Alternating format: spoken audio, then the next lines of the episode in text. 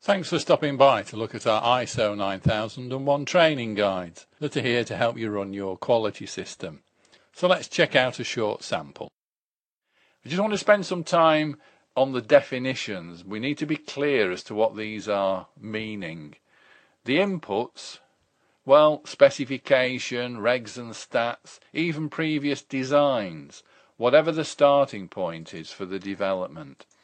Now the outputs, the characteristics of the product, the acceptance criteria and results, and possibly instructions that you're going to pass on to people. The review, well, are you on the right track? Have you got the right processes, materials, and even people? Now, you can even action this very soon after starting because that's often the best time.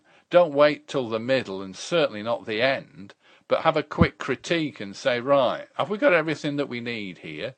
And it could be process material, it could be people, and get it changed if it doesn't feel right. As with everything else in this, record any changes. Okay, well, that's an excerpt from one of my training guides, and the full series is available from the VIP area of my website, ISO9001trainingguides.com.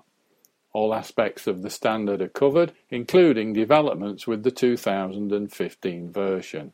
Hope you can make use of them. Cheers!